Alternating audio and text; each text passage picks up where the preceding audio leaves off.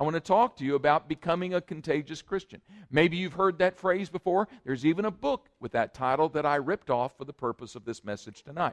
And so, I want to start with Matthew chapter 10 and verse 8, a wonderful scripture that I think we don't really pay enough attention to. Listen to what Jesus said Heal the sick, raise the dead, cleanse the leper, drive out demons. Freely you have received, freely give.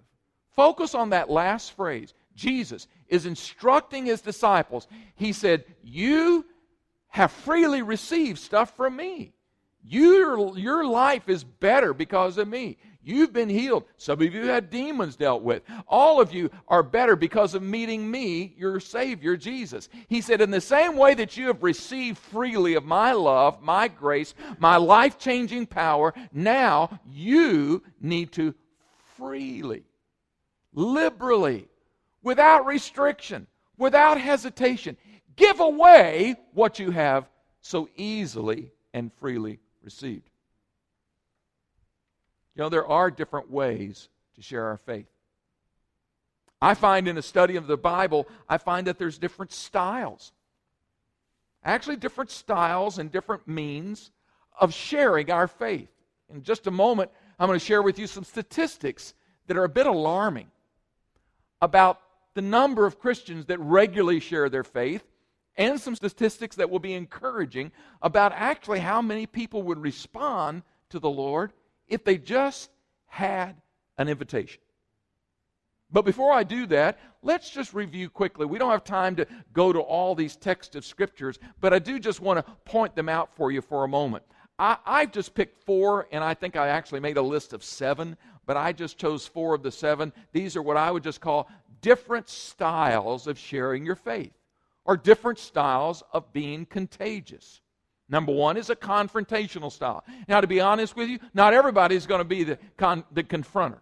Not everybody is going to be a in your face confrontational style, and yet it's a biblical style. If it's done appropriately and with anointing, it can be very effective. Peter chose this style in Acts chapter 2. You remember the story. On the heels of the outpouring of the Holy Spirit on the day of Pentecost, Peter simply, they have all these strangers are in town, all these people from out of town, they're all there, and they're and they're watching this miracle in front of their eyes. And Peter simply rises up, the Spirit of God now upon him, who was just only days ago was literally so so chicken that he denied Jesus even knowing Jesus. Now the holy spirit has transformed him in this powerful preacher. He stands up and begins to tell them about Messiah. He tells them about this Christ not only who he was but how he can change their life. He said you see you do you see what's going on here? That can happen to you and he confronts them with the good news and a very well laid out presentation. But you know what? Not everybody's confrontational. Anybody here not confrontational? Come on. Some of you are so not confrontational, you will not even admit that you're not confrontational. What is wrong with this picture? There's another approach. I just chose the name an intellectual approach. Okay? An intellectual approach, or maybe we could even call it apologetics. The intellectual approach is presenting the truth of Jesus Christ in a way that's simply confronting people with an reasoned argument, with logic, with rational thinking, with organized thoughts. It might be in the form of a debate. It might be in the form of a conversation on a street corner or with a neighbor forget the neighbor there. But anyway, that they saw in the video. But uh, a, a real discussion that's based upon what do you think? Here's what I think. If you turn to Acts chapter 17, and like I said, time won't allow us tonight to, to look at the details of the story, but you may remember that in Acts chapter 17, Paul finds himself where? In Athens. In this idolatrous, intellectually based city in Greece. And he finds himself among all these idols, and the Bible says he was unsettled in his spirit. He wasn't feeling right. He said, Something's not right here. And then he began to go and find people, and the scripture says he reasoned with them. And then he got so engaged in reasoning with some people on the street corners that they decided to take him up to Mars Hill, where all the philosophers and the political leaders of that day would gather regularly to have discussions. And he went there and presented his case for Jesus Christ being Savior and Lord. It was an intellectual presentation. He was dealing with their minds, but in hopes that the Holy Spirit would so anoint, and he did, anointed Paul in Athens to the point that there were some converts, although not great numbers. The result of Acts chapter 2, that was a phenomenal result, says that over 3,000 came to Christ in that one day. And then it says from that point on, the Lord added to the church regularly those who were coming to Christ. Wow, phenomenal results, right? The intellectual style, to be honest with you, isn't a cup of tea for everyone. It may not be your style. It may be your style, but to use this style, you have to really know your stuff. Someone say, Amen. You know what I'm saying? You do not want to get an argument with, uh, with uh, a Mormon if you don't know your stuff, because they'll embarrass you quickly for your lack of scriptural knowledge. You got to get your stuff together if you're going to be presenting an intellectual argument. By the way, it's my personal belief that this is a valid way of sharing your faith, but it takes the convicting power of the Holy Spirit to make that work, doesn't it? I mean, you can argue, I don't think we can argue anybody into the kingdom of heaven. I don't think we argue anybody. I, I think the power of this kind of a confrontation probably uh, not only the confrontational approach, but the intellectual approach only works with certain people on the receiving end and the giving end. There are only certain Christians that are really effective at doing this, and there's only certain people that, frankly, need the gospel presented this way. But it's still one way of sharing the faith, and we see it from the example here of the Athenian model with Paul. The third is what I just called the testimonial model. I love this one. This is the story of the Gadarene demoniac. You remember it? Remember when Jesus and the disciples sailed across the Sea of Galilee? They get to the other side, they battle all the storms, they get to the other side, and there's a demoniac, a man possessed by demon spirits, and he's living in the graveyard, screaming, yelling, cutting himself with the rocks. This man was clearly full of demons, so much so that when confronted by the presence of Jesus, the demons called out and said, Leave us alone leave us alone. Jesus identified them and he set the man free, casting out all of those evil spirits, setting that man free. But this is what I want to focus on. At the end of it, after he was completely delivered, the Bible says that the man said, Jesus, I just want to follow you. Now he's free, he's peaceful, put clothes on. Now he's just he's just totally transformed. Isn't it? I mean, all it takes is one touch from Jesus, and someone's life can be transformed forever. Amen? I mean, all the oppression that that man must have lived under, the bondage, and Jesus set him free. But at the end, he's just he's just a worshiper of Jesus. Oh, Jesus, oh, I just love you so much. Thank you so much for setting me free. I'm coming with you and your disciples. Jesus, Mm-mm. You're not coming. You're not coming with me. Why not? I want to follow you. I need you to stay here in Gadara. What? Yes, I need you to stay here.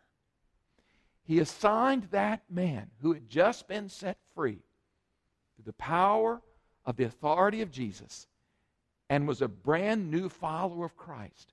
He said, I want you to stay here and share with your family and others. The scripture specifically says in, in this passage here in verses 18 through 20, it says, And he went and he shared what had happened to him. He shared it with his family, and then he shared it with all those. And it says that the word, the good news of Jesus, spread throughout the Decapolis, throughout all of the region. Word of this miracle and the testimony of this man. It was the testimony of what? A changed life. his life had changed. Now, I sometimes like to use this story to remind Christians you don't have to have all the answers to share your faith. You don't have to have all the answers to be contagious. I frankly think this man simply said, You know, I don't know how to answer your question. Maybe, you know, that one's one we'll, we'll wait for Paul in Acts 17 to deal with. But all I know is that once I was blind and now I'm seeing. Once I was bound and now I'm free. All I know is that Jesus, I can tell you what I used to be and what I am now. It's the power of a testimony. I don't think there's much more that's more incredibly transformative than when someone simply tells their story. Every one of you have a story to tell if you come to Christ. Maybe it's not just the time that you met Christ, but it's something in your story, in your history, in your life where God has done something remarkable for you. Do you know how hungry this lost world is to hear a life changing story? They want something that's real, they want something that's tangible, they want something that works. There's so much phonyism, there's so much veneer, there's so much plastic today in the world. People want to see, hear something that's genuine and real. And you, that is your most powerful story. And the fourth style of sharing your faith is what we'll call the invitational style. And I do want to pause long enough to read this text for you from the Word of God because it's one that I can't camp out on any of these verses, although it's tempting to preach from these. But I am going to read you the story as a reminder. Many of us know it. But this is where Jesus talks and visits with the Samaritan woman. So let me read to you the story. We'll see the result of what Jesus did in her life. Beginning in verse 1. Now, Jesus learned that the Pharisees had heard that he was gaining and baptizing more disciples than John. Although, in fact, it was not Jesus who baptized, but his disciples. And so he left Judea and went back once more to Galilee. Now he had to go through Samaria. The reason he went through Samaria is because the Spirit was leading him through Samaria. And so he came to a town in Samaria called Sychar, near the plot of ground that Jacob had given to his son Joseph. Jacob's well was there, and Jesus Jesus, tired as he was from the journey, sat down by the well. It was about noon. Can anybody think of a more normal occurrence than that? Just stopping for a drink, stopping by a Starbucks for a cup of coffee, visiting the local whatever for a meal. Jesus stops to get water from the well around noon. Verse 7. When a Samaritan woman came to draw water, Jesus said to her, Will you give me a drink? Now, the truth of the matter is that that is more of a, of a dramatic uh, development than sometimes we realize. Because, number one, she was a Samaritan, he was a Jew. We're talking about the most distant, most prejudiced, separated groups of that day. For Jesus to have a conversation with the Samaritan woman. Even to spend time in Samaria alone was, was remarkable enough. But now he is conversing with someone that he's not to be traditionally, culturally, you don't have anything to do with. In addition to that, there's a social barrier that he crossed because why? She's a woman. Started talking to her. Just said, just he's sparking a conversation. Could you get me to help me get a drink? For Jews do not associate with Samaritans, the Holy Spirit made sure was inserted here. John's Gospel. Verse 10 Jesus answered her, If you knew the gift of God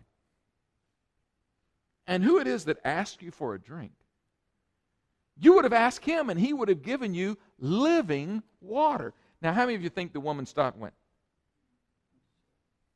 what? And we'll put in the language of the scripture in verse 11. Sir, the woman said, you, you don't have anything to draw water with. And this well is really deep. And where can you get this living water? You notice how Jesus takes a common, everyday occurrence, development, and turns it into a conversation that has the potential of touching her life forever? Wow.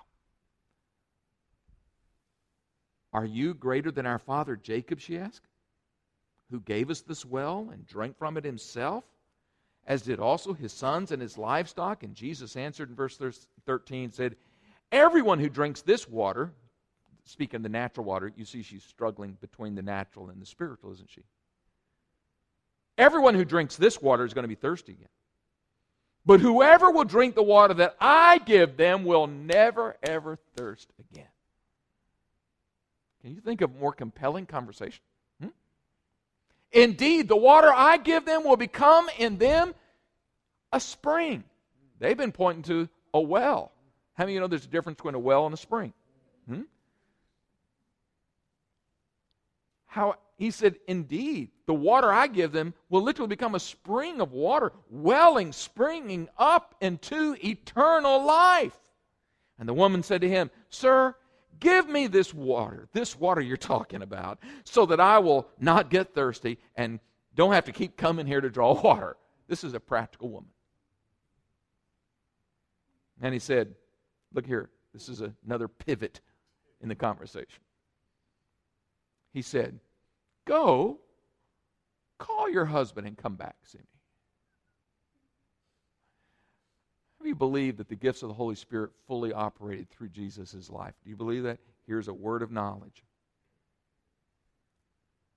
Go call your husband, come back.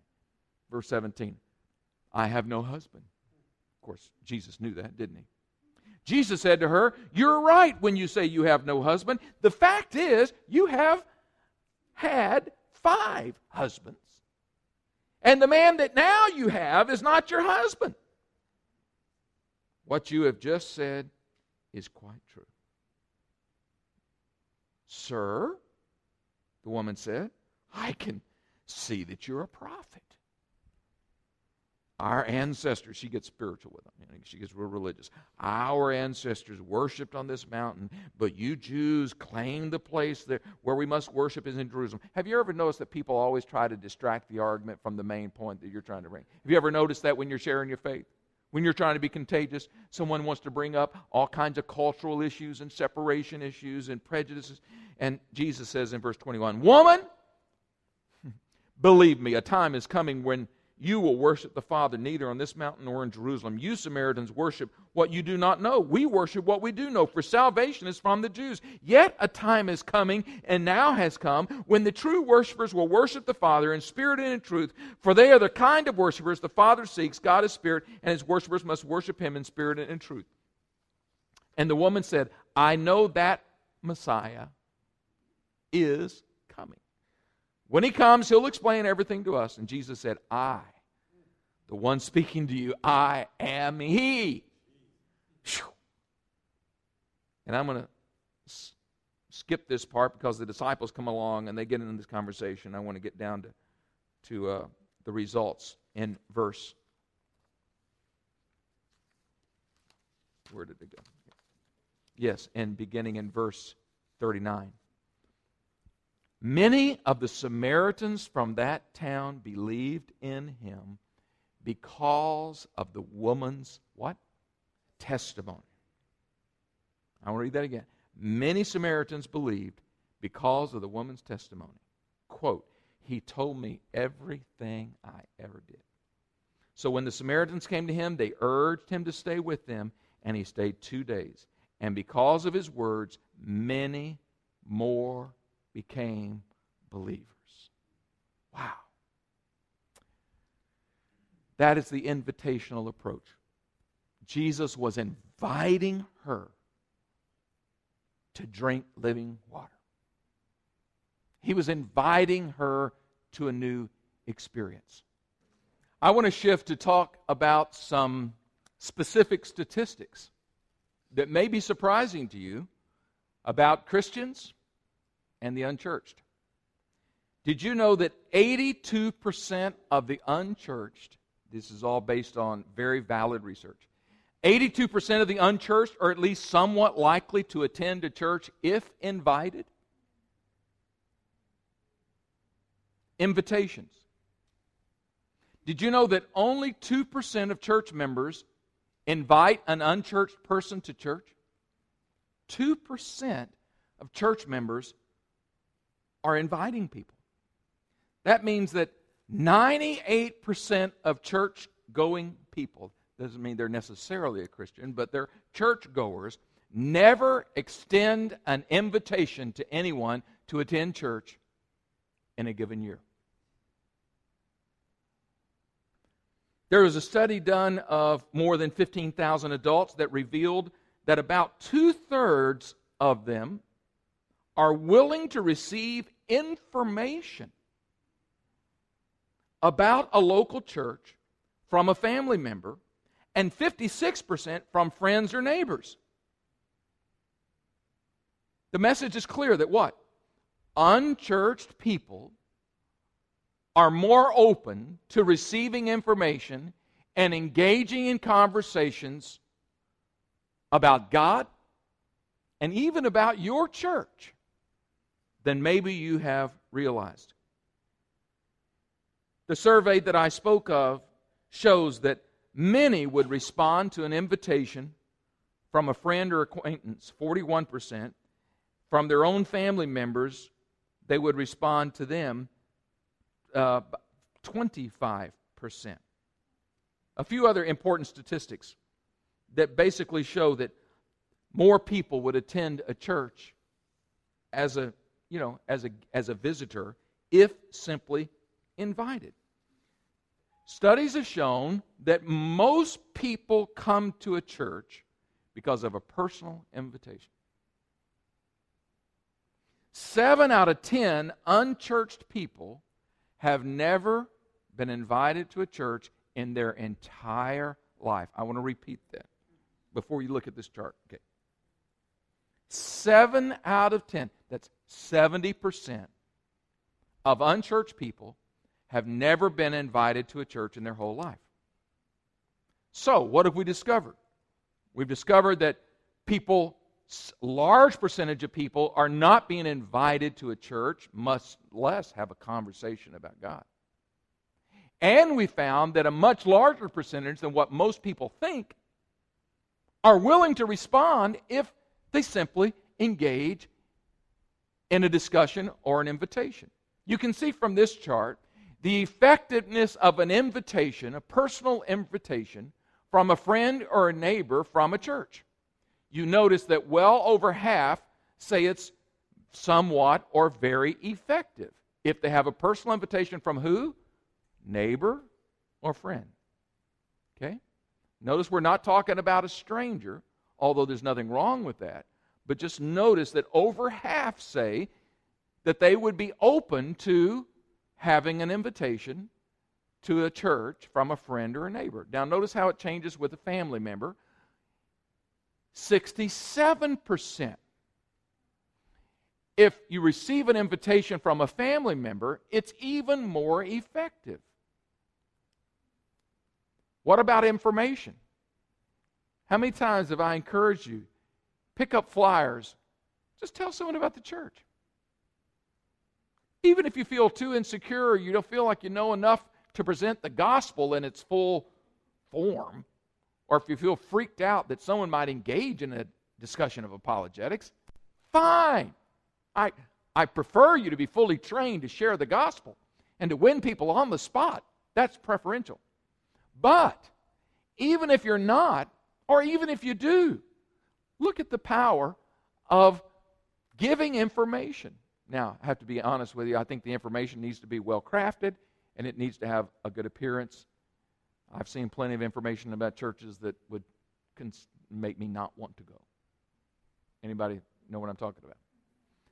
How about willingness to receive information through a personal conversation with a friend or a neighbor from the church? Very willing, somewhat willing, 56%. That's the statistic I gave you earlier. What about a willingness to receive information through a personal conversation from a family member? Again, over 50%. What's my point? My point is simply this. Perhaps one of the most underestimated reasons that people actually return to a church those who have already been churched and they re- have been unchurched or dechurched for whatever reason. Did you know one of the primary reasons that they ever come back to the Lord? or come back to church. Invitations. It is shocking to see how many people, how many Christians will never, ever share the love of Jesus through a gospel presentation in their entire Christian experience. Shocking, convicting. And yet we see that studies repeatedly show that vast percentages of people are more open to hearing about God. Statistics show they're not only willing to hear about God, learn how to improve their relationship with God, and are even willing to attend a church, a Christian church, if invited by someone that they know. What's my point? My point is that I think we need to be more prepared to use some of these methods now as we get established in our new location all the more importance because of the consistency where we'll be all the more important for us to be those that radically committed to sharing the love of God releasing the power of God sharing the life changing message of Jesus Christ, and inviting people to church. One commitment that I will make you if you bring someone to church, they're a first timer to church, I promise that as a church family, we will present the love of God to them in a non threatening, I didn't say non convicting, a non threatening manner. And we'll give them a chance to receive ministry. So, what I'd love to see is for us to all be more committed, spokespeople, ambassadors for Christ in our personal lives.